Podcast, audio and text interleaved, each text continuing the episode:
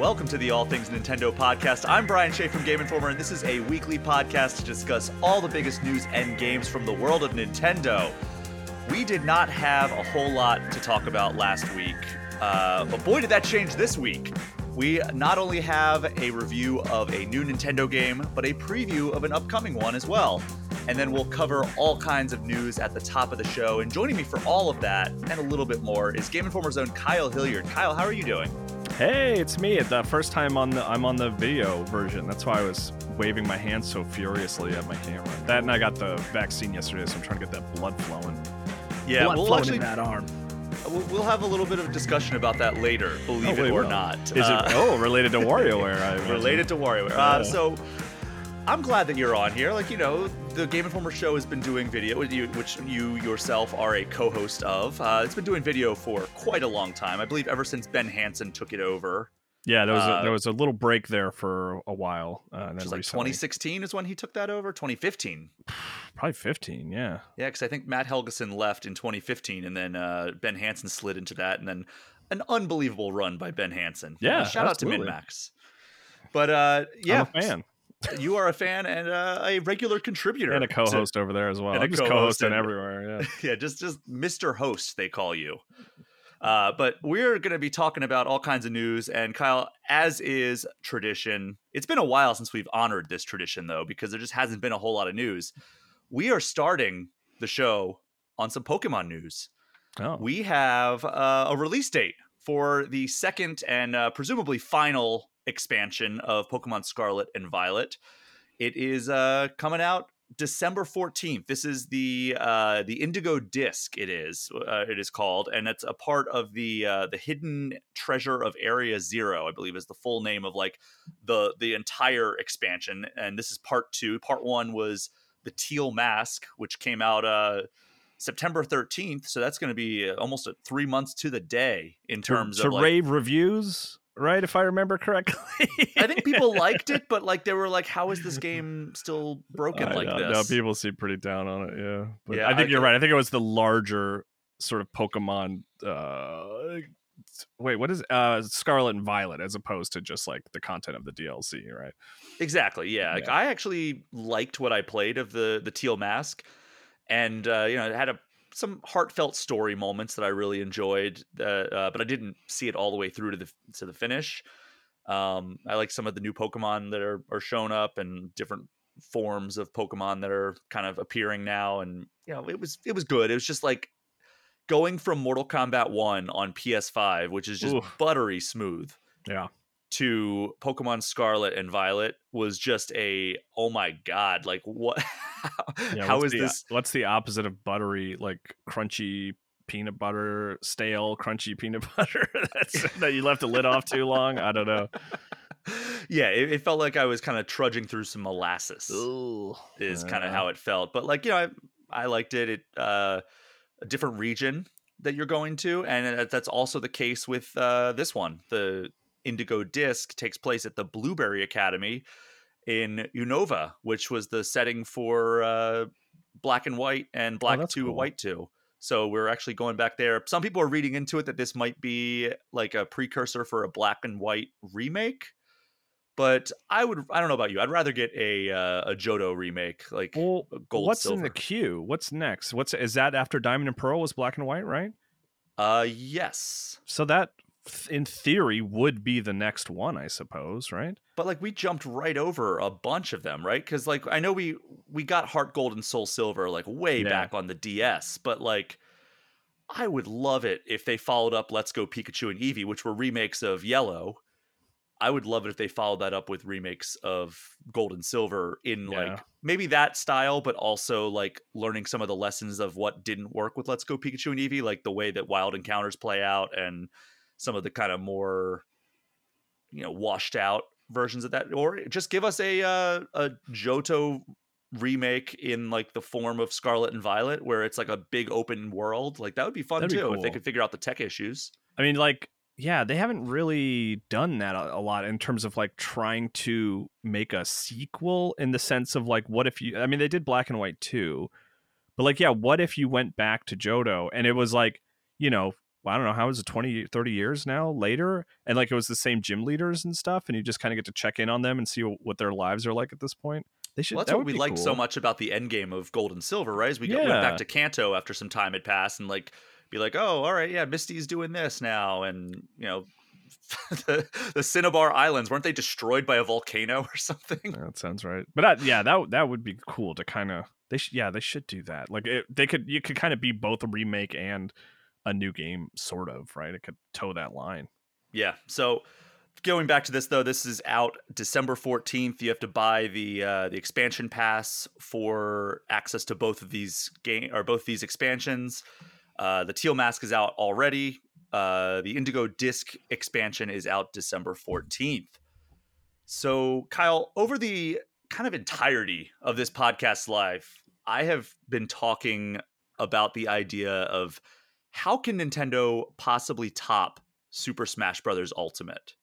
because it's like, where does that series even go from here? And Masahiro Sakurai, the creator of the Smash Brothers series, actually released a video. He's, been, he's become a big time YouTuber. If you haven't taken note, Kyle. oh yeah, of course. And he was uh, talking about what he thinks on that very matter. And uh, this is a transcribed quote that I'm reading from NintendoLife.com here. He said, "quote As for what comes next for the Smash Brothers series, even I'm not sure. I feel we truly succeeded in making people happy with this game." But now that Smash Brothers has grown to be monstrous in size, I'd say it's difficult to imagine an increase of this magnitude happening again. And then he goes on saying, Every time we manage to make a game that I had previously thought impossible, so I can't say for certain there won't be another, but I do think it would be difficult to push it any further than we have, which you know, I have been saying that this whole time. I think a lot of people have been saying it. So I'm not saying like this is some novel idea that I've come up with, but it's a problem that they have not only with Smash Brothers, but also Mario Kart at this point. Uh, what what do you think is even the best course of action? Do you think it's like a like all right, let's just build iteratively on these like huge libraries of fighters and courses that we have, or is it like let's just do a back to basics, eight racers, uh, twelve fighters, whatever the original was? I for both of those franchises, I would be okay with that at this point. I think right the back to basics. Yeah, like especially Mario Kart, like. I I would be more than happy to go like hey we're gonna we're gonna overhaul the game At, mechanically it might feel a little different we're gonna try some different things it's gonna there's gonna be a line here between the last mario kart and this one fewer characters uh, starting off with like a, a smaller collection of uh, mario of, of tr- tracks you know mm-hmm. like i would not and maybe i'm alone in this maybe other people would cry foul but like if they announced like Mario Kart, I guess they might call it 10 at this point because I mean, depending on yeah. like they're weird about that when they use numbers and when they don't. But let's say they called it Mario Kart 10. If it was like, yeah, eight to 10 racers and like eight cups, you know, I would be totally okay with that. And uh, like it could totally uh, like let's go 100% new as well. Don't don't really don't don't feel obligated to like bring back the favorite tracks because we have that like that exists and we're very happy with it so like let's let's start fresh and the same for same for smash like it would be fun to have a, a smaller roster I mean, Smash is all about the characters as opposed to Mario Kart. Like Mario Kart is about the racing, but for me, Smash mm-hmm. Brothers is about the characters, which might maybe there are people who say it's about the fighting, right? Like they really like the mechanics of Smash Brothers, but as a more casual fan, like it's for me, it's just about playing as all the different characters and trying out their different moves and stuff and that I would yeah like I would want you got to keep certain characters right you got to keep Link and Mario and stuff but I would really like them even just get a bunch of weirdos that like are totally fresh and like haven't been in Smash Brothers before you know but it would probably have to it would have to be I'd want more from Smash Brothers like more characters than Mario Kart if that makes sense maybe like it would need that... to be more than eight. You know, where I'd be happy with eight racers in Mario Kart. I would want more than eight for Smash Brothers. Yeah, I mean, I, I think that there's definitely like the core characters that need to be in all of those games. Like you said, Mario and Link would have to be in a Smash Brothers game, but it would also be like really weird to fire it up and not have like all those characters that were in Smash 64, right? Like, could you imagine, yeah. like, a, as obscure as he is outside of the series, could you imagine a Smash Brothers game without a Captain Falcon inclusion? It it would it would feel weird. Yeah, even though you're right. Like even though he's kind of a Ness is the same way. It's like mm-hmm. Ness has got to be there though, you guys. you know, it would be really an awesome announcement. Like I know that we've we closed the book on Smash Brothers Ultimate DLC and it was like, all right, you know, we're we're done with this. We got the perfect finale because like, you know, everybody wanted Sora and then Sora was like the final character and it's like it would be a really cool thing. It's like surprise stealth launch alongside Mario RPG. Geno is added to the roster because a lot of people wanted that too for a Yeah, long yeah. time. That it's would like, all right, we acknowledge yeah. this character exists again, so we're putting him in Smash. But that would He's be fun. Smash, you just got to buy the costumes. That counts, Uh, right? so get Mallow and Geno in there, both of those guys. Yeah, why not? Just make it even more ultimate than it already is. It's easy to add Smash Brothers characters. Video game development is so easy. We always say this. Why doesn't anybody ever talk about this? but Kyle, speaking of Mario Kart, we now know the final eight courses coming to Mario Kart 8 Deluxe in the uh, Booster Course Pass. So we have Bowser Castle 3 from Super Nintendo. We have Donkey Kong Mountain from GameCube. We have Daisy Circuit from Wii. Rainbow Road from Wii. Rosalina's Ice World from Mario Kart 7 on 3DS, and then three courses from Mario Kart Tour, the uh, the mobile game. We have Right. Madrid Drive, Rome Avanti, and Piranha Plant Cove. And then this wave actually also adds four new characters in the form of Diddy Kong, Funky Kong, Peachette, and Pauline. So how Three of those could be in the next Smash Brothers. they could. How are you feeling about this final track list? Uh, rounding out, I, I believe that brings the course list to to ninety six tracks, which is just obscene. It's great. I mean, it's nice to have a comprehensive Mario Kart, even though I guess it's not quite. It's still actually technically not comprehensive, right? It doesn't have everything. It's right? as close as you're ever gonna get. yeah. it's Um, not like the everyone is here moment that Smash had, but like it's pretty freaking close. ba- everyone is basically here is like the Mario Kart equivalent, right? Yeah, no, it's great. I it's funny. I actually would almost be up for like not to give Nintendo ideas, but like I wouldn't mind like buying just like uh, an ultimate Mario Kart. What's it called? Deluxe, right? Mario Kart. Mario 8 Kart Del- 8 Deluxe. like a Mario Kart 8 Deluxe Ultimate that just had everything like separated from my Nintendo online account.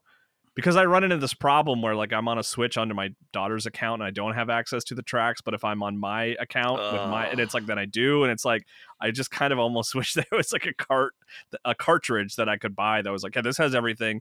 This is like the this is the best, most comprehensive version of Mario Kart 8 that will exist. Anything else we're not going to add more to it at this point. Like we're done.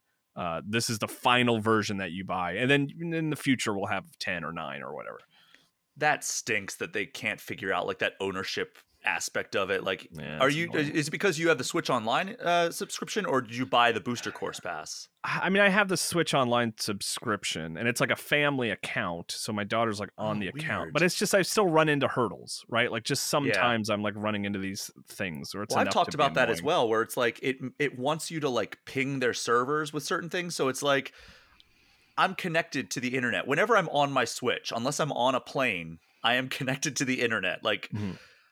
I every, every night before like I go on a plane ride, I will go onto my Switch and just like make sure everything's downloaded, make sure like everything's updated so I can just get on the plane and, and play my Switch the entire time.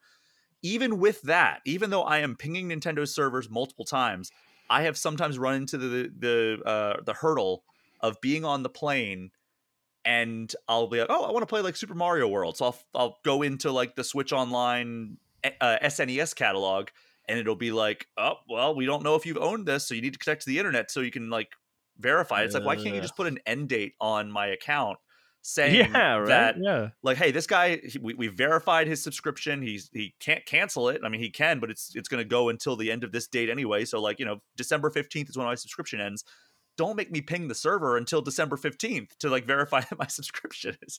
Like I, Yeah, i'm assuming they're like know. worried that people would like hack in and like I guess you could cancel and then just never go online right or something stupid like that. I have no idea but that's just so weird. I, I guess people could manipulate their yeah i don't know but like I mean, yeah, if they- that's frustrating. Brian they would lose like a hundred bucks so they notoriously struggling company Nintendo. it's just one of those things. It's like they're they're it, they're they're fixing a problem that ultimately wouldn't be that big a problem. I think ultimately, you know, it's like it would be fine. One or two people would figure out a way to take advantage of it, and it wouldn't be that big a problem. But yeah. So anyway, uh, getting back to Mario Kart 8, uh, these final editions are available on November 9th, and that means the booster course pass is going to be complete. That it adds 48 new tracks eight new characters, and uh, it costs twenty five dollars or is included as part of the Switch Online Plus expansion pack subscription. I I do the Switch Switch Online Plus expansion pack subscription. And yeah, same.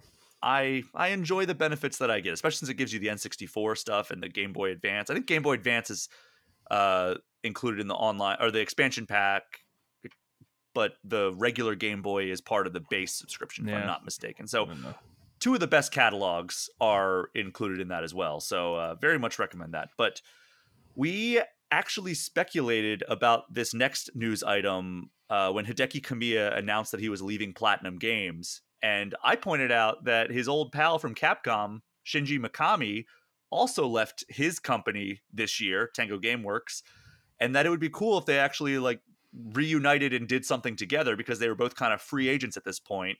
Yeah. And I'm reading this report on uh, Video Game Chronicle. Apparently, the two are going to be appearing together at, uh, I'm going to mispronounce this probably, Arch- Archipel, Ca- uh, Archipel Caravan. There, that was hmm. more difficult than it should have been. Uh, it's billed as a quote festival of Japanese pop culture, and it takes place in Tokyo from December 15th to December 17th and the session is simply called Shinji Mikami Cross Hideki Kamiya. and they say that they're going to share like memories about their respective careers and also future plans. Oh, interesting. So uh, I wonder if that's going to come to fruition. That maybe they are working on a game together or something. I wonder if they get back together and. Uh, join uh, Grasshopper, join, just get the whole crew back together. Get Suda Fifty One, Shinji Mikami, Hideki Kamiya, make a dream team of developers who have worked on on games from that era because yeah. you know Mikami, the father of uh, Resident Evil, Kamiya, the father of Devil May Cry, and uh, Suda Fifty One, just the father of all these different amazing games that came out around that same time. And uh, yeah. uh, you know they, they've all kind of collaborated at some point uh, over the course of their careers. So it'd be cool to see like just a, this amazing team of of developers get together that have had such an impact. Uh, but yeah, yeah these two in particular would... seem like they might be up to something. Yeah, I wonder what that would be. I I guess selfishly I would want just like, yeah, some kind of horror game, you know? But like they probably that's probably the last thing they want to do. Mm. you know, would, it's I like mean, they've done plenty of it. You've got to think it would be like a stylish action game, right? With like that's what Kamiya has been just Yeah, that's true. Making his name for making his name on ever since he started, really. Yeah. Yeah, something. Some kind of gothic some kind of devil that cries or doesn't cry. Capcom, you know, Capcom should do is just hire them to like make Devil May Cry six. That would be know? a really cool. I mean, that'd be great, but like that's also like, who knows under what circumstances that they left Capcom, and uh, yeah, who knows? But whatever. That's that's something to keep an eye out for. I guess in mid December, right before the holidays roll around. Yeah. Um, Talking about Switch Online, we have some new additions to the Switch Online catalog. So, last week's show, I alluded to this was the only news that came out of last week, and Mario Party 3, now part of the Switch Online expansion pack N64 catalog. Uh, notable parts of this game is that it was Waluigi and Daisy's debut in the series. Uh, it has more than 70 minigames, and it was also the first story mode in the series. And then we also got three more games this week that were focused on a Halloween theme. So on NES, we have Devil World, The Mysterious Murasame Castle, and then on Game Boy, we have uh, Castlevania Legends. So I those three games. I don't think I've ever played that one. Do any of those catch your eye? Because there's one interesting little tidbit about Devil World. I don't know if you know about that game. No, no, tell me. So apparently, it is never before released in the US but it is an early Famicom game by a trio of developers known as Shigeru Miyamoto, Takashi Tezuka, and Koji Kondo. Okay, yeah, I, it's vaguely familiar with it. So this is its first time in America, right? Yeah, is what you're saying. So okay, that's what I I am led to believe. Yeah, this is like, like, this is probably one of those things that at the time like the idea of bringing a game called Devil World to America was probably just like you know on this device made for children. There was just probably no market for it. You know, no one wanted to things about devils in their home. You know, but now it's free reign. Yeah, go for it. So yeah, this was right before Mario came out. Super Mario Brothers, uh, 1984. October of 1984 is when this came out in Japan. Then it came out in uh, Europe actually in '87. Okay, but never made the way to made its way to the states. So here's the the credits: director Shigeru Miyamoto, designers Shigeru Miyamoto and Takashi Tezuka, composer Koji Kondo and Akito Nakatsuka. Okay, who uh, he has also done things like Excitebike, Punch Out, uh, Zelda 2, Pilot Wing 64, and some contributions to Smash for 3DS and Wii U. So, uh, pretty decent team there.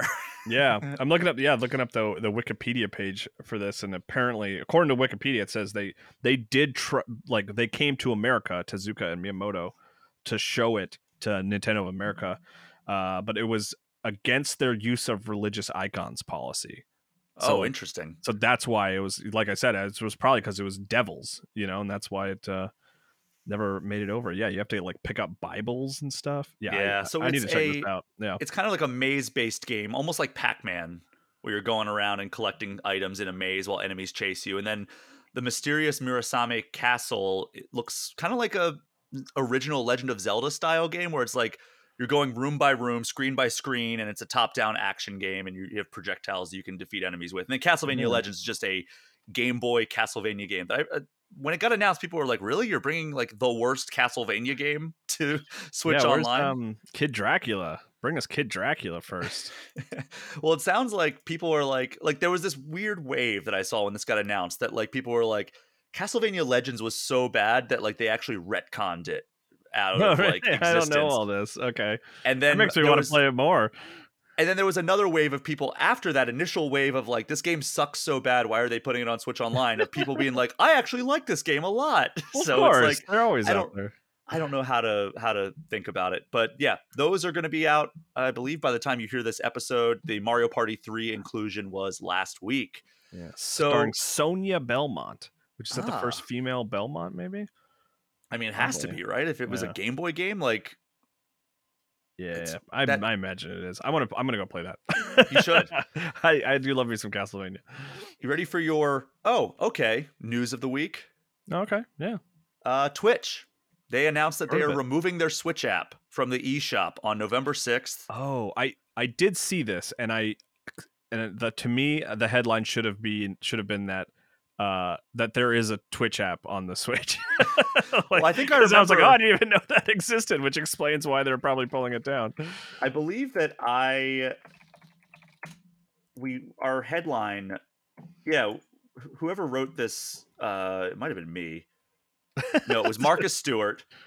When it came out, it said Twitch comes to Switch, which is a uh, a very good headline. Yeah. Now, you know, the headline should have been, you're right, that there was a Twitch app on Switch. Apparently it was a very very like neutered version of it. Like there was like no chat implementation, you couldn't view chat, you couldn't take part in chat, like there was a lot of missing features. Is it just like a viewer viewer app? I, I guess like if you Twitch, want to just watch somebody live stream a video game with no interactivity or anything that makes Twitch special.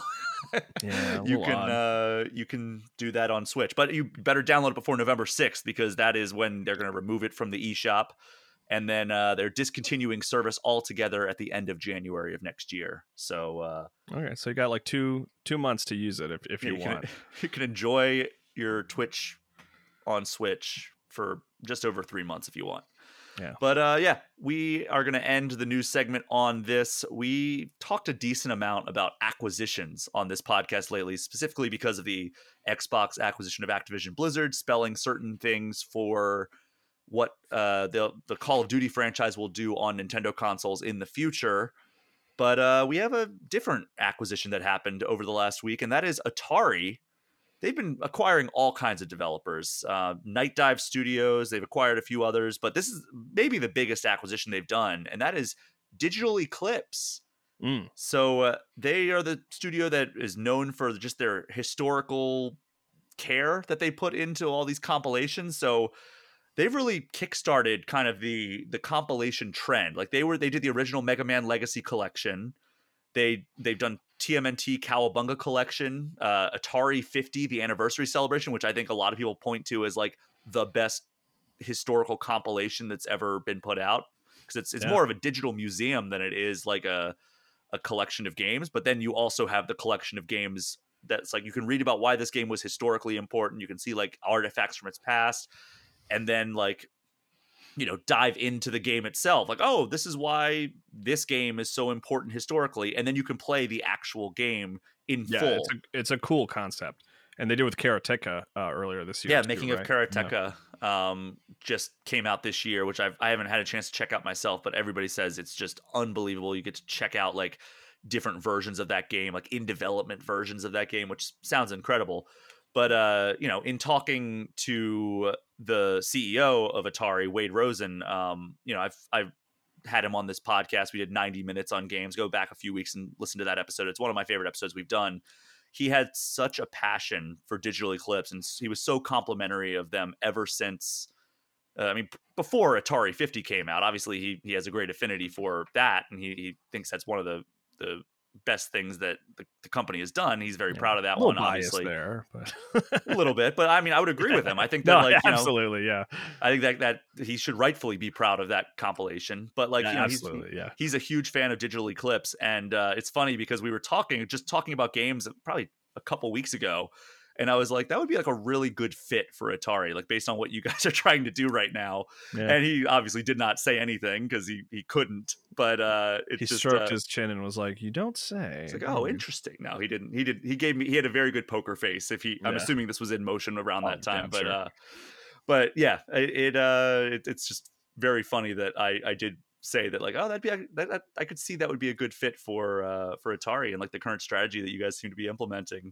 and then fast forward a few weeks and it's a reality and i, I still stand by that sentiment that i think that this is a match made in heaven for what Yeah. like atari's strategy has seemed to be since uh wade rosen took over so I mean, Atari, the sort of brand now, when I hear Atari, and I think most kids and people, when they think Atari, they kind of think like retro games, like old games. So, like the fact that they're sort of building this company up to like acquire these these uh, developers that like specialize in retro and old games and sort of memorializing them, like it all seems like a, a good fit. You know? It does. I mean, uh, it just. The, I think they're making some really good moves, and Yeah. I, I said as much when I had Wade on the podcast, where it's like, you know, Atari was kind of just like this afterthought in the games industry. This time, even like five years ago, Yeah, I think so. Yeah, it was just like, oh yeah, uh, you could buy a compilation of Atari games, but like the generationally, like we had the people who had who were nostalgic for those games had moved on with their lives. I guess I could. I don't mean like they died. I mean they just either weren't. They were either not playing video games or they were playing current video games. You yeah, know, they I mean? moved on to Nintendo and Sega Yeah, yeah. and PlayStation, but you know, the Atari they just recently put out. I think I think it's out now. Like there's the um the kind of Atari 2600 like classic edition that's like this premium version updated with like I think HDMI output. I saw a a model of it at PAX uh, West this year. I almost call it PAX Prime, da- dating myself there.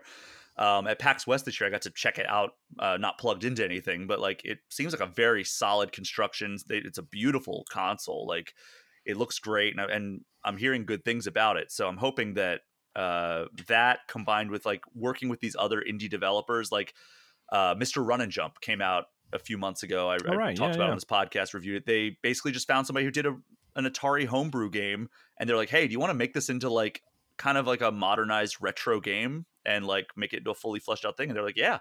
And then there's another game called uh, I think it's Quamp or Comp Mhm. Two that's coming out, where it's like almost like the core concept of Pong, but like you're controlling the ball and it's like a platformer in that way where like you are navigating like these levels like almost like a platforming level but you control the ball and you just basically have to like change direction and that's all you can do and there's different like collectibles. But yeah there there's some stuff that like it feels very in line with the Atari identity which while also like you know trying new things which I think is a, a good way to reestablish themselves and then maybe in the future they do some other stuff um like kind of stretching what the definition of it is to like be an Atari thing and by bolstering their their dev stable with great studios like Digital Eclipse. I think that's a uh, it's a massive step in the right direction. Yeah, yeah. I'm I'm curious to see what happens next. All right. Well, Kyle, we are going to take a quick break. And when we get back, we're diving into two of the biggest Nintendo games of the month of November. We will be right back.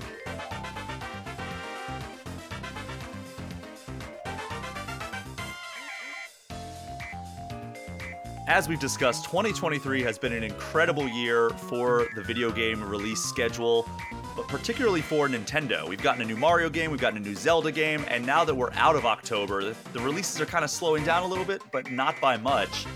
This segment, we're going to do a review of WarioWare Move It, and then also get Kyle's early thoughts from his time so far with Super Mario RPG. So, Kyle, I'm going to go ahead and go first.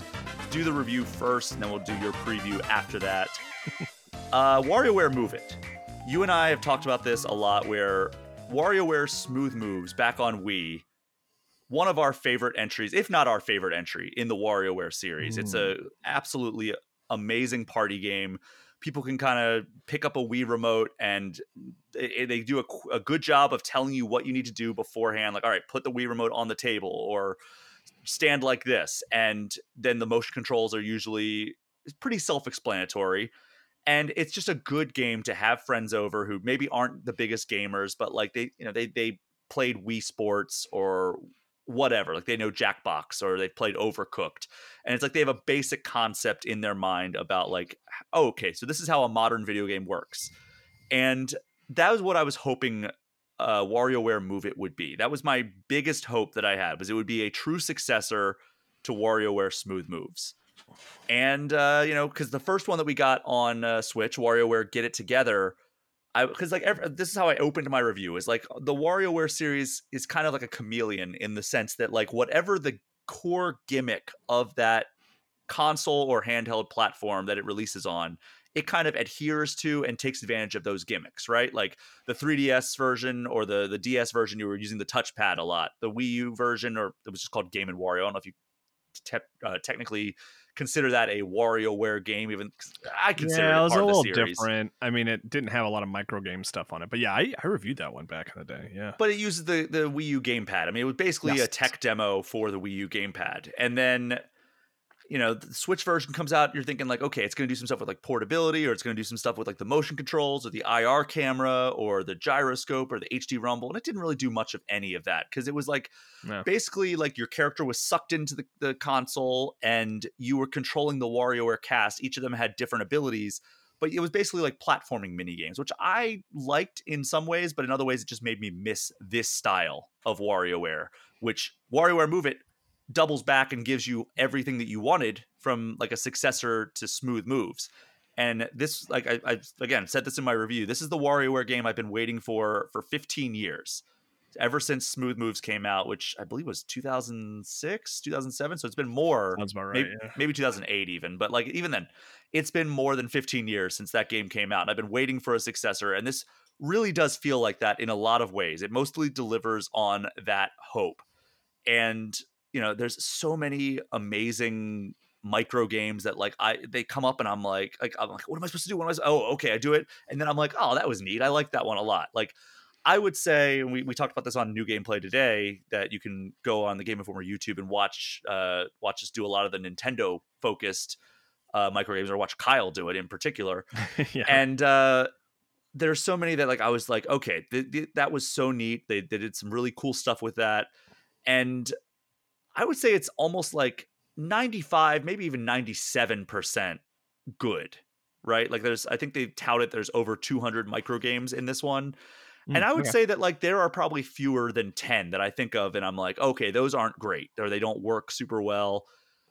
But they there are some that stick out in my mind, right? Like there are some like especially like some of the poses, the the hand model one we've talked about in particular where it's like you have the two Joy-Cons for your your normal uh your normal poses. Like that's your, your and, and you need stance, the right? wrist straps. Yeah, that is something we do need to talk about. The, the wrist straps. Yeah. That was the first micro game that I needed to complete was finding the wrist straps to my Switch because Yeah.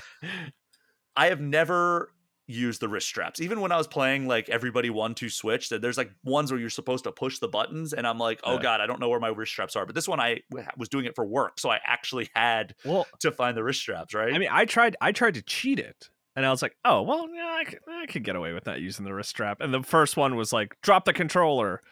And I was like, oh, okay. And so I was like, I put it on the ground, you know, because I didn't want to drop it, you know. And it was like, and it knew it was like, nah, man, you gotta get those wrist straps. and I was like, fine. Well, there's then- one Yeah. where you you actually let go of you. It's the hand model one, right? Where you, you- Yeah. this is this is the one where I'm talking about why it's so complex. You have the two Joy Cons in your hand. You have to drop one, and then take the other one, put it in the other hand, and then point it at the non the now empty hand, and you're going to be doing gestures with that, and the IR camera picks it up. One, it doesn't work very well if there's low lighting, and two, it uh, it's kind of complicated at first to be like, okay, because you have like such little time to transition to a new pose or a new form. And it's like, all right, well, drop this one, move it to the other one, point at the other one, make sure it's facing the right way. And Yeah. it, it's a little bit complicated for that. But once you get it, you get it. And then some of the better ones are behind there. But there was one in particular, I think it's the hand model pose, where it's like you actually you drop the one and then you hold the other one, and it's like you have to let the other one swing. Like there's like a character on the screen, like on a swing and yeah. the Joy-Con you have to let it go, and so the character swings alongside the Joy-Con at a, at the right time. And uh, there's so yeah, you definitely need the wrist strap. That's the moral of the story there. yeah, right. Uh, Brian, I'm, I'm like 100% with you, by the way. Like, I, I, I proofed your review. We hadn't talked about it critically because, like, we tried not to talk about games critically until a review is finished. You know, I don't want to influence your opinion one way or the other. Um, but I'm like, I was reading the review. I was like, yep, totally on board with like everything you're saying. This is what I've wanted from WarioWare for a long time. This is what I've wanted from WarioWare since the Switch was revealed. Truly, I mean, those first Switch reveals where they're like showing off the HD Rumble and the Joy Cons and all that stuff. Although it doesn't really use HD Rumble that much for what it's worth, but my my thought even then was like, I can't wait to see what WarioWare looks like with all these bizarre options, and I feel like Move It takes pretty good advantage of all that stuff. It, and the games are pretty much all new. I, I'm trying to think of like I feel like I haven't seen a lot of repeated games, if any. I mean, there's some that use like the eh. core concepts of other ones, like Right. the the where you're like, there's one where you have to put your arms up in the air, and then like you have to like make sure you put your arms directly into a giant nose. But like, there's other ones where it's like, you know, there there have been ones in the past where it's like you had to like pick somebody's nose hair out or something like Yeah. that. So like, there's there's always some kind of nose picking. Uh, they got to get that in there as part of the franchise. But um, yeah, like yeah. It, it makes you look like a fool in the best way. Like you're you do have to kind of like commit to like, hey, it's WarioWare time, right? It's kind of like playing VR or something where it's like you set aside time, you let your family know what you're doing, you know, set up your emergency contacts to like if you don't hear from me for a couple days, uh, seek me out. But it is like I like the couple of mornings I've been playing it, it was almost like a, a morning workout where I was like, all right, let's uh let's clear a room let's move this table let's make some room to play WarioWare and uh man I, I loved it I it's really like the best the most fun I've had with Wario in a long time like uh, gold is out there for 3ds which is great but it's more of a greatest hits compilation and this this felt like a new proper WarioWare I'm really happy with it I am too, and it's been it's the one that I've been wanting for a long time. And uh, I talked about this when you mentioned that you had just gotten your vaccine and your arm was really sore. yeah I happened to do that Oh. on Sunday, and I was just like, you know what, I, uh, I, I, you know, I I don't have like a, a super busy week this week, so if it knocks me out of commission for a day or so, like I'll be fine. And then, like as soon as I got the shots, because I got both the flu and the the COVID booster on the same arm, because I've made the mistake in the past where I got them on opposite arms and I just can't sleep because both Oh, yeah, sides gotta, hurt. you gotta pick a one gotta pick one yeah Uh, so I did on both on one arm, and it was it felt like I, I literally got shot with a gun in that arm because it hurt Jeez. so bad.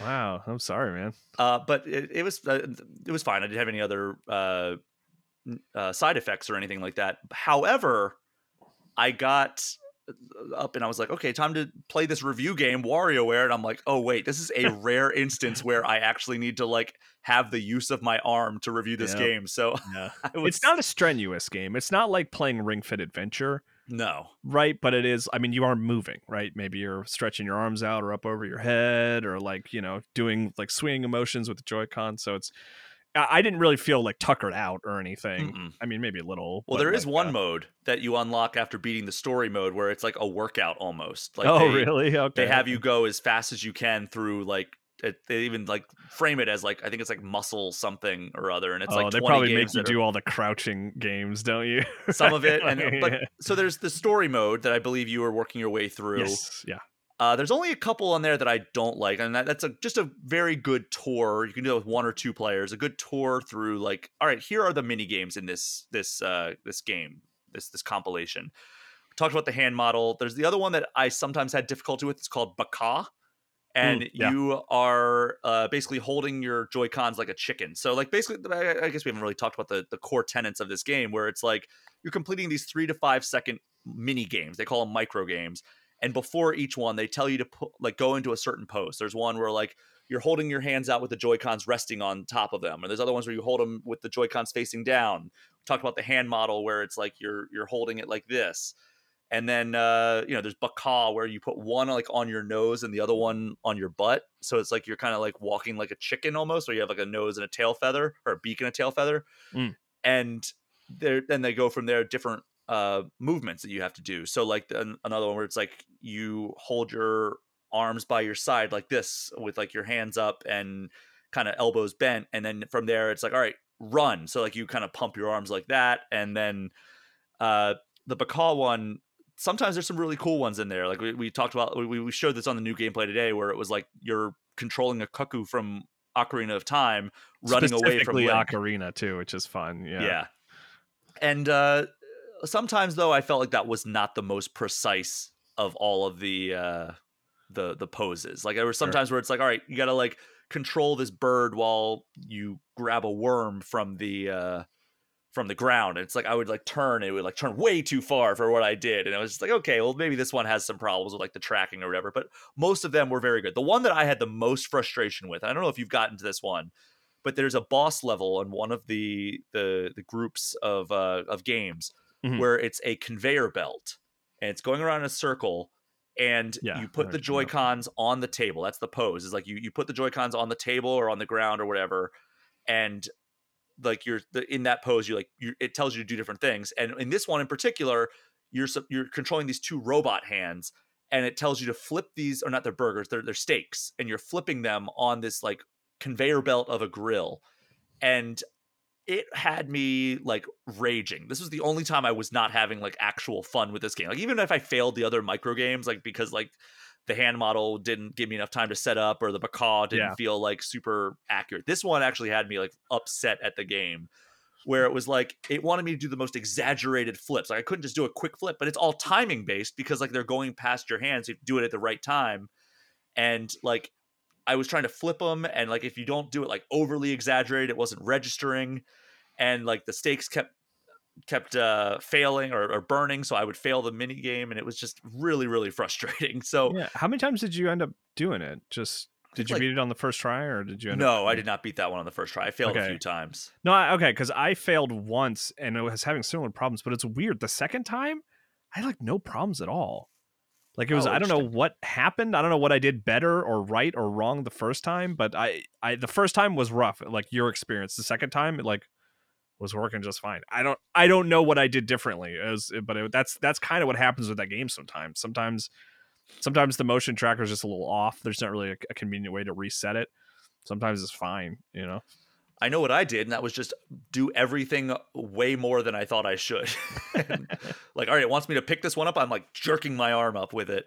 Yeah. It's like it's not registering. Like I would go to like rotate it and the hand would just like not do anything. And I'm like, what do you want me to do here? So that Yeah, was the one that I found that was like the most problematic for me at least. I, I, again, I want to reiterate that like 95 to 97% of these games are are winners. And which, and it- which is a much higher percentage than smooth moves, right? Like smooth Yeah. moves is probably like forty percent, if we're Mhm. being honest.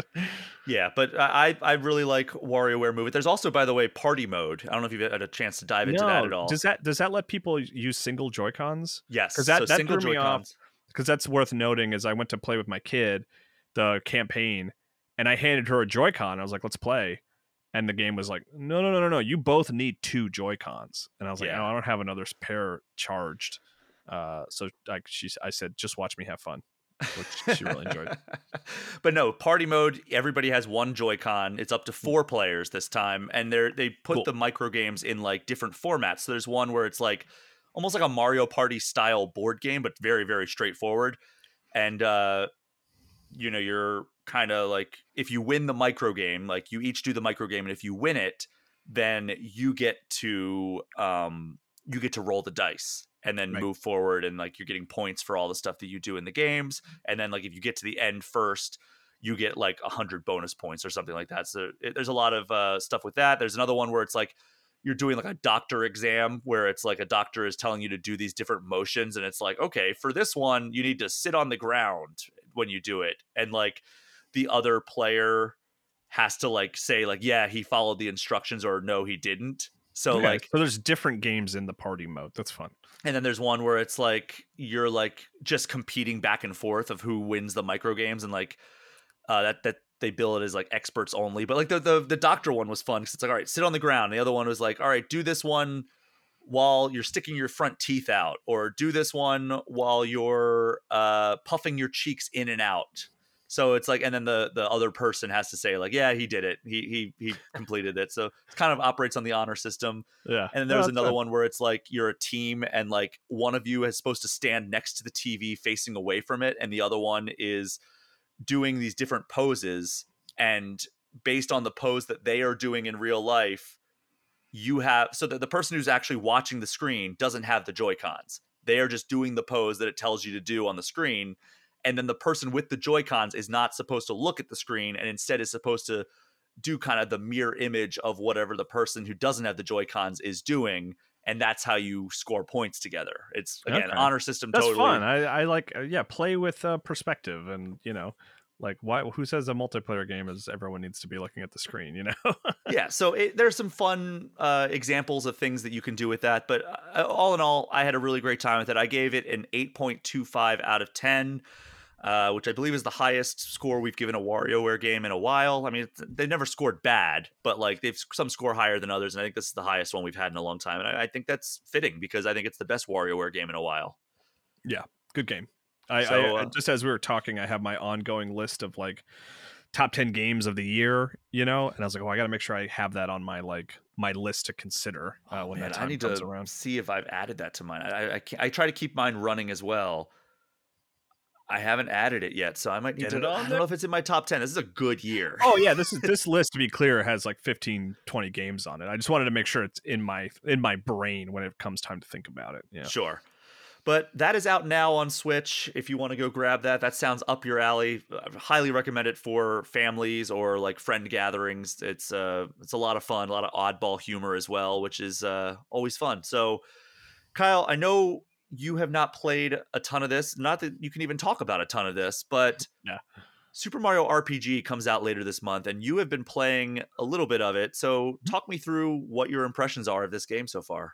yeah the, the legend the old subtitle was legend of the seven stars and we could we nintendo uh, said we can talk about up up through the first three stars for for preview coverage and like i i love mario rpg uh, i have a lot of affection for that game. It was like it was the first rpg that i ever beat. It was the rpg that made me sort of understand the the the joy and value of like turn-based combat. Like i really didn't get it when i was young. I remember Mm. playing like final fantasy and chrono trigger at friends' house and being like wait so you can't like jump and slash? I have to like select things from a menu? This is lame. Like i really didn't get it uh, but mario rpg changed all that and and so as a result I, I really i really love that game and have a lot of affection for it.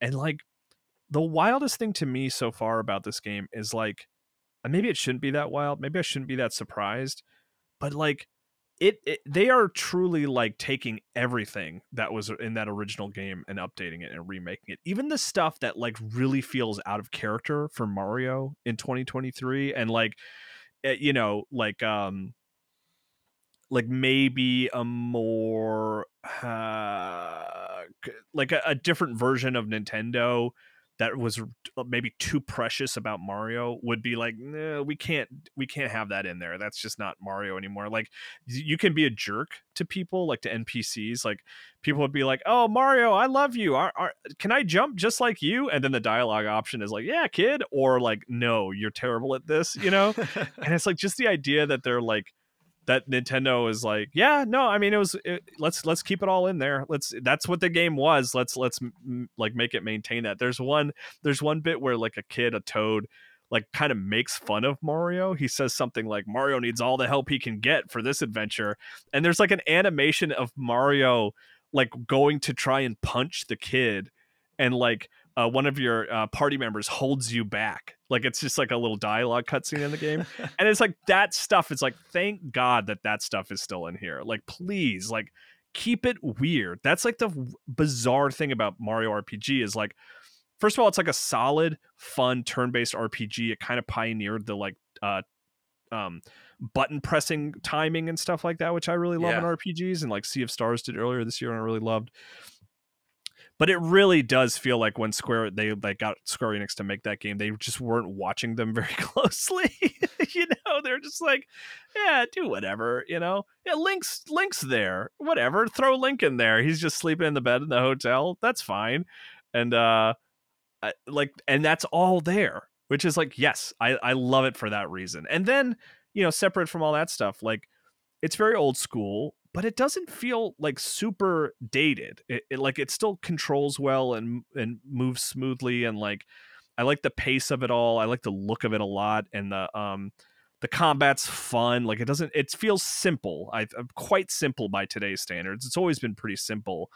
Uh, but I'm just enjoying it, and it and it's like my my question now is like I have the nostalgia lenses, but I don't remember a lot of the game, if that makes sense. You know, I, there's all these moments I'm uh, experiencing for what feels like the first time. Like I don't remember this town. I don't remember these characters. Like that kind of thing. I don't remember this whole race of creatures that have never showed up in a, another Mario game after this. So I'm curious to see like what a complete newcomer thinks of it. Like, do is it would they not be able to get past? Does it feel too old to them, or is it like would it be fun or interesting? I, I I'm not sure, but like yeah, so far I, I'm really I'm really having a good time with it, and it's just uh, it looks great, plays great, and it doesn't it doesn't feel super dated. It just feels like a throwback, which is like exactly what I want from a remake like this. Like we have other Mario RPG games, they exist. They're great. I love Paper Mario. I love Mario and Luigi. We have contemporary versions of Mario RPGs that have been like iterated on and improved various things. But like if we're gonna go back to the original, like, like yeah just bring everything forward you know like don't you don't need to shave off too much from that original game and they really haven't uh, in a way that i admire uh, so yeah so far so good I'm, I'm i'm excited to keep playing i'm enjoying it so far Yeah, I've also started playing it a little bit as well, and and you I- and you're not like a nostalgic for the original right like you never I'm nostalgic for like the opening of this game, and that's about it. Right, Like I didn't, I a I cool played it at a friend's house. I never played it at like I never owned it, aside from I guess on the SNES Mini that I have, but I I never you know, never I- played it I got that like six years ago. I didn't get that when I was a kid, but I remember like going over to my friend David's house, and he David, had that. shout out david Shout out David, and he had Mario RPG and Mario All Stars, and Mario All Stars was the one that like I was like, what is this? Like the, the old Mario games look new. yeah And then- wild So that was like the one that I obsessed over and fixated on. Whereas like Mario RPG, I thought was amazing. So I was like, "These- graphics are possible. like, Yeah. yeah people i don't know if you don't know it's kind of like it looks it has that sort of donkey kong country approach to its visuals the So that was, like, yeah. So that was like some of it's like the first time you saw Mario kind of in 3D in a video game, really. a little bit, yeah. Yeah. So yeah, we had uh, we, played the intro, and I was like, this is the coolest game I've ever seen in my life. Oh, yeah. because like you know you're the, it literally starts with you going to Bowser's castle and fighting Bowser and I'm like a game starts like this how where does it even go from here like this is Yeah, incredible we can't go up. yeah like this is the climax of every other Mario game and yet we're starting with it like that was such a cool like like subversive way to kick off a Mario game and then Yeah, like absolutely. I, I also didn't really understand the turn-based combat as a kid like I was not an RPG guy I missed all of like the SNES RPGs growing up Same. um my first RPG, as I've said several times, was like I went from Pokemon Blue to Final Fantasy X. So that's why I have the appreciation for turn-based combat is because of those two games, not anything before that. Um, but yeah, that I, I'm really enjoying it as well. The soundtrack is so good. Like the music Yeah. of Mario RPG was so good back in the day, and now it's I I, I don't know what I don't want to say even better because I don't have like the nostalgia that a lot of people do, and holding like the soundtrack in a special place like a lot of people do. But like it, it I like the re the rearranged versions of these uh songs and I think that it sounds great and it matches kind of like the overall mission of the Mario RPG remake that they're doing where it's like okay yeah it's faithful to the original game but also like you can tell this is a game that is not a Super Nintendo game, right? Like it is a game that came out yeah. on a modern system and it looks like it and it sounds like it and to some degree it feels like it plays like it even if there haven't been as drastic modifications to the the gameplay as there have been to the visuals and audio.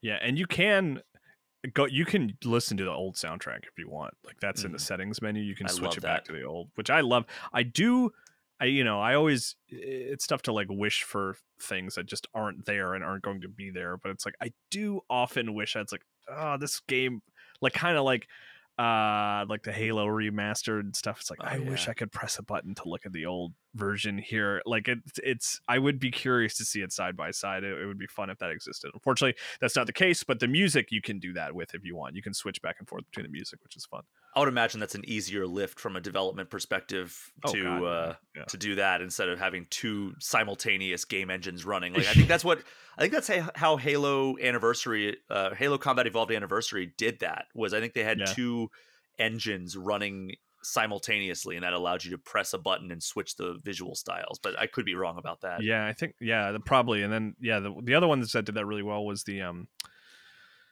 uh what are those those pirate games those lucasarts why can't i think of that escape from monkey island remakes on oh right xbox live arcade had that option too which i always loved i love especially well with those games in particular i never played them until those remakes so like i loved being like what did this used to look like for people who played it in the stone ages you know? and it's like, funny because like uh, going specifically like obviously the the visual leap is extremely evident in mario rpg like from the original to this one but like going back to Halo Combat Evolved Anniversary, I remember putting that on when it first came out into my I guess it was Xbox 360 was the the system mm-hmm. that that came yeah, out yeah. on and being like this doesn't look that much better and then you press the button to like go back to it and you're like oh my god i played uh, halo looking like this like yeah right exactly yeah yeah i wish see i wish mario rpg had that but uh but it doesn't and it looks great and there's like the the big thing they've added is like little introductory like cutscenes for characters and stuff that were would have been impossible in Super Nintendo, and those yeah. are all super fun, and I enjoy those a lot. Yeah. Well, Mario Super Mario RPG is out on Switch on November 17th. I'm sure we'll do a review discussion for that episode of All Things Nintendo once you have your more fully formed opinions and uh, you can talk more freely about the game. But for now, we're going to take our last break of the show. And when we return, we're going to chat about another highly anticipated game that actually recently came to Switch. We will be right back.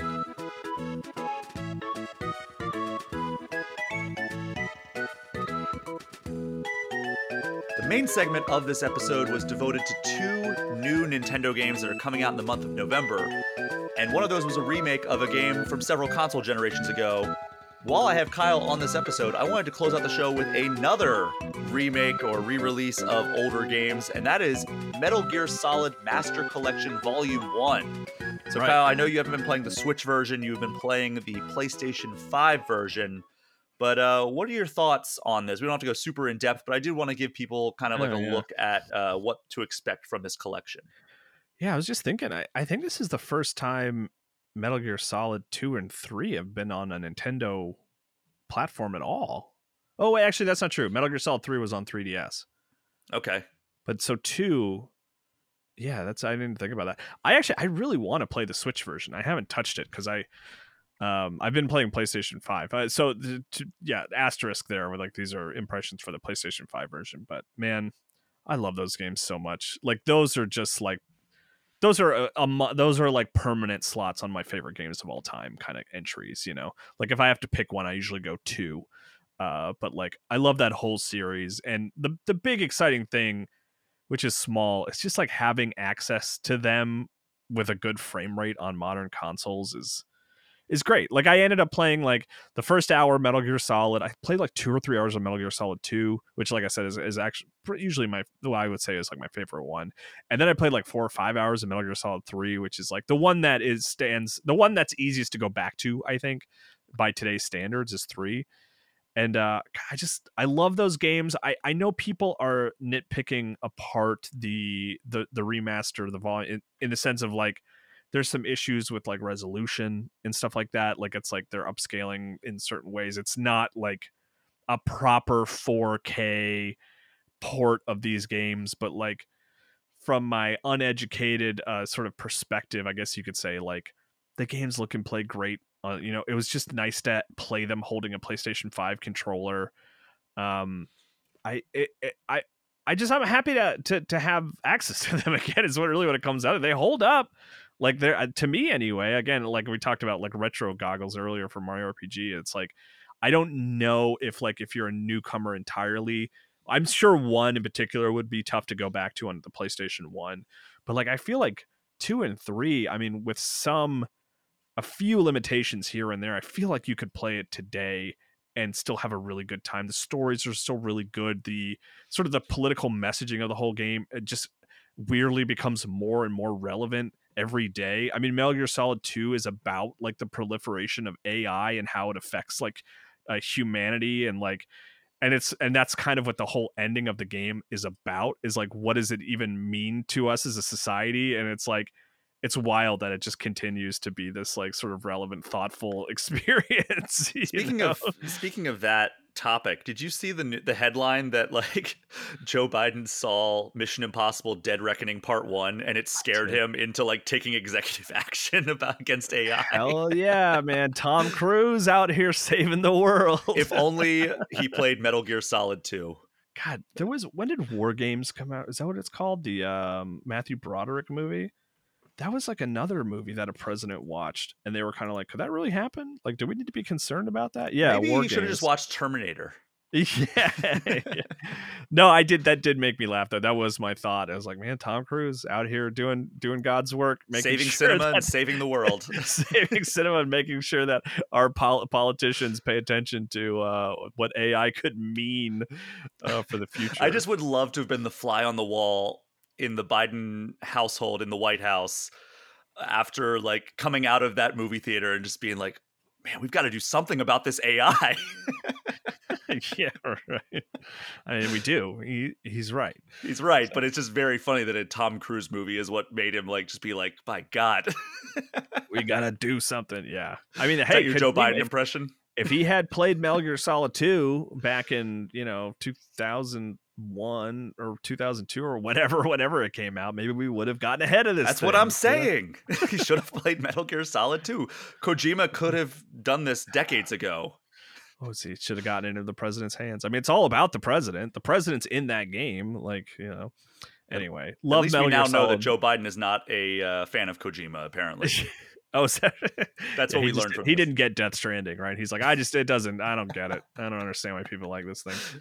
Uh, and then he never got around to playing the the the director's cut or whatever. So you know his loss. But uh, yeah, yeah. well- no, Metal Gear Solid, fantastic games. Love them. Uh, love having an excuse to replay them. Love having them on a modern platform.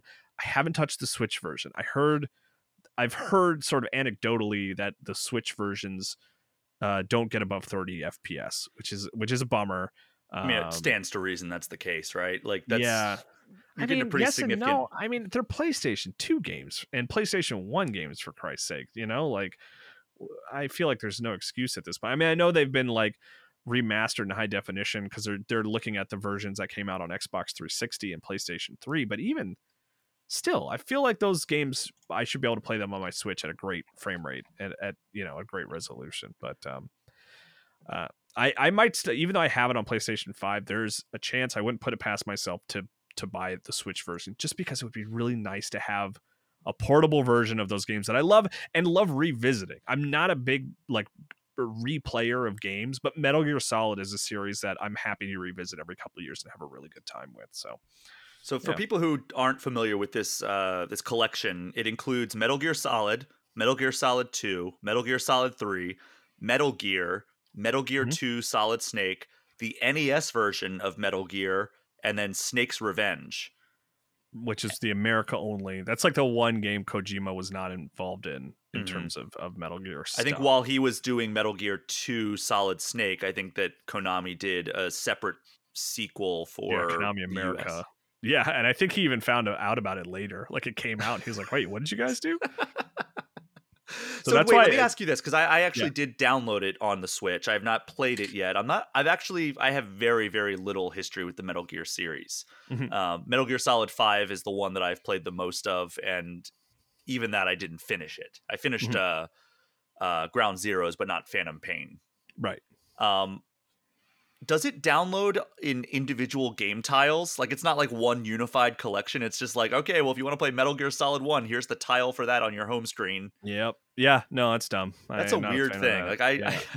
That's how the GTA's did it too. To be fair, like you could buy the GTA bundle and it would put like Vice City, San Andreas, and three as separate games. But yeah, I I would have loved to just have one game, so to, so to speak, that you enter and then you have access to all that stuff. I don't want to leave the home. I want to. I don't want to navigate to the home menu to switch between Metal Gear Solid two and three. But whatever. and also when you download it, you know, it just floods your home screen. It's like, okay, well, everything else has been pushed off now. Gosh, I think it is. I think it's five icons because it's the three Metal Gear games, and then I think two others. Right, one's like a database, and one's like the NES games. I don't remember exactly how it It's something like that. out, but yeah, But that was just a weird thing that I noticed. But uh, yeah, yeah, it sounds like you're overall positive on this, and uh, Yeah, primarily yeah. because it's just nice to have accessible versions of these games that you love so much. yeah, absolutely. Yeah, I mean that's what it comes down to. I still have my uh, HD collection for the Xbox 360 that is backwards compatible on Xbox Series X, which is is Mm. nice to have that. But yeah, but even that was a little bit of a hurdle. I mean, for most people, that's a hurdle to get through. Is is like buying a because I think I don't think you can buy it from the store. I'm not really I'm not totally sure there. I could be wrong about that, but yeah, um, I yeah the I the future of Metal Gear is so strange because I love Metal Gear uh so much but i do that the future of the version the future of metal gear without kojima is a big question mark uh how soulless are we going to feel about these games which are always very you know uh directed by a person with a very singular point of view you know it's like it, it's a misnomer to call video games like the product of one person but like kojima did have a very specific idea that he was trying to get across with all those games and and you know he was not involved in these and he's not going to be involved in delta and stuff and I, I don't know what that means for those games but i i admit like true still truly excited to see what's coming next just because i love that universe in those games so Well, the much. one that he wasn't involved with uh, was Survive, right? And Yes, yeah. that one ended up being pretty universally panned. Yeah i i played a bit of survive uh kind of recently uh i put it on my steam deck and played like the first 15 hours or something like that Oh, just 15 hours. just Jeez. 15 hours yeah i, I ended up But there are no in- other games coming out that you wanted to play. No, this is like a year. This is when the Steam Deck came out. This is like a year, two years ago. But um, yeah, it certainly was missing something uh, for sure. But um, yeah, I don't know. Like I, I, I will. I'm there day one for Delta for sure. Like I want to see what that looks like. But I, I do, I do wonder what it, what that series is going to look like without Kojima. I mean, don't know. even as a non Metal Gear Solid fan, like I don't dislike the games. I just it has never been a series that I've really spent any time with. I'm excited for Delta as well. Like I think that that is a game that when they announce it, I'm like, oh, awesome! I'm gonna totally play that. That's gonna be how I Yeah. experience that game. So here's what you do, Brian. You play one and two now on your Switch, and then you play Delta when it comes out. Except I don't think that's coming to Switch, so I might have to jump over to the PS5 for that one. Yeah, well, whatever. You can do that. it's not like your save data is going to move forward. That's true. Um, but it is, that Metal Gear Solid Master Collection Volume 1 is out now on Switch and all the other major platforms. I wonder if we're going to get a Volume 2 that would include finally freeing Metal Gear Solid 4 from the PS3. Like, I, Mm, I've heard that it's, it's a nightmare to port that over just because of like how tied to the PS3 architecture it was.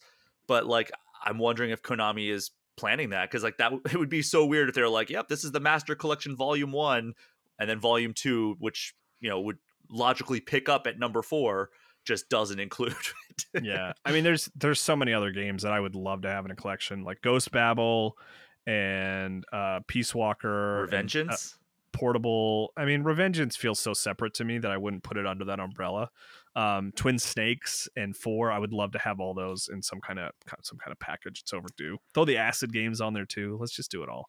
Well, I mean, I'm I'm imagining that we're gonna have at least three of these volumes i'm okay with that by the time it's all said and done. But anyway, that is out now on Switch, so go check that out if you are a Metal Gear sicko like Kyle is. i am indeed Uh, Kyle, we're going to wrap up with a quick eShop gem of the week. I've brought my own for this Mm. episode. Uh, it's a game that I've been actually checking out a little by little over the course of this year. It came out in March. It's a game called Pronty. And I think you you spell are it? P R O N T Y. And I think this is a game that's up your alley. okay Kyle, do you like Metroidvania games? Yeah, I do. This is an underwater Metroidvania. So you play as, like, this You're, you're like- losing me a little at underwater, but I'm uh, listening. Water levels traditionally awful. Yeah. This game, I, I like it because you play an aquatic, like underwater creature, and you have like this mechanical, like swordfish that you control, almost like uh, if you've watched the the Guardians of the Galaxy movies, how Yondu has like the arrow that he can like blow around with his whistle. Oh right. Yeah. Yeah. Yeah. It almost controls like that. So like what you do is like it's almost like it's part Metroidvania, part twin stick shooter.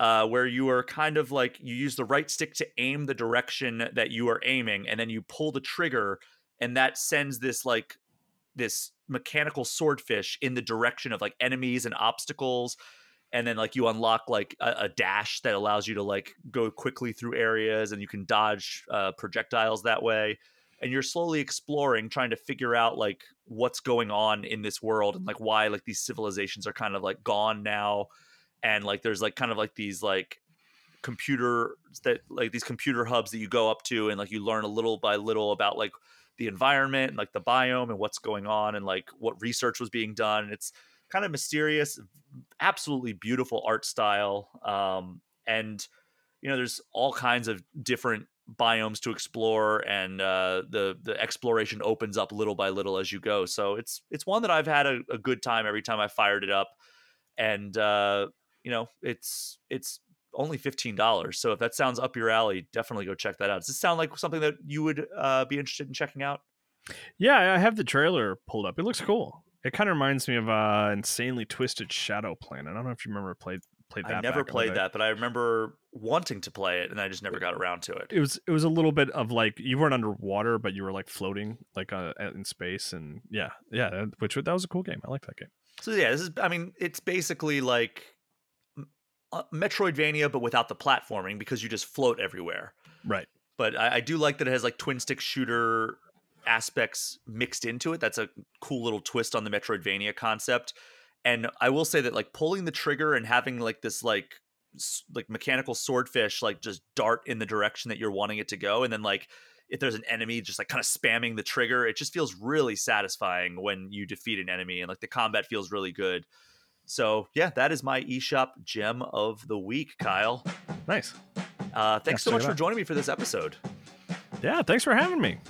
And thank you so much to everyone for listening. Do me a favor if you haven't already, throw All Things Nintendo a five star review and hit that subscribe button. If you want to get any questions or comments in, you can get in touch with me at allthingsnintendo at gameinformer.com or hit me up on social media at Brian P. Shea. You can also join the Game Informer community Discord, which is a perk for subscribing to our Twitch channel, even just for one month. Kyle, tell everyone where they can find you online. Uh, just so you know, the internet. Kyle Hilliard on Blue Sky. Kyle M Hilliard on Twitter. Uh, TikTok. You know, all that fun stuff. All the normal locations. the normal. You can find me. I'm not that hard to Google. That is our show for this week. Thank you all again so much for listening. Take care. We will see you next time.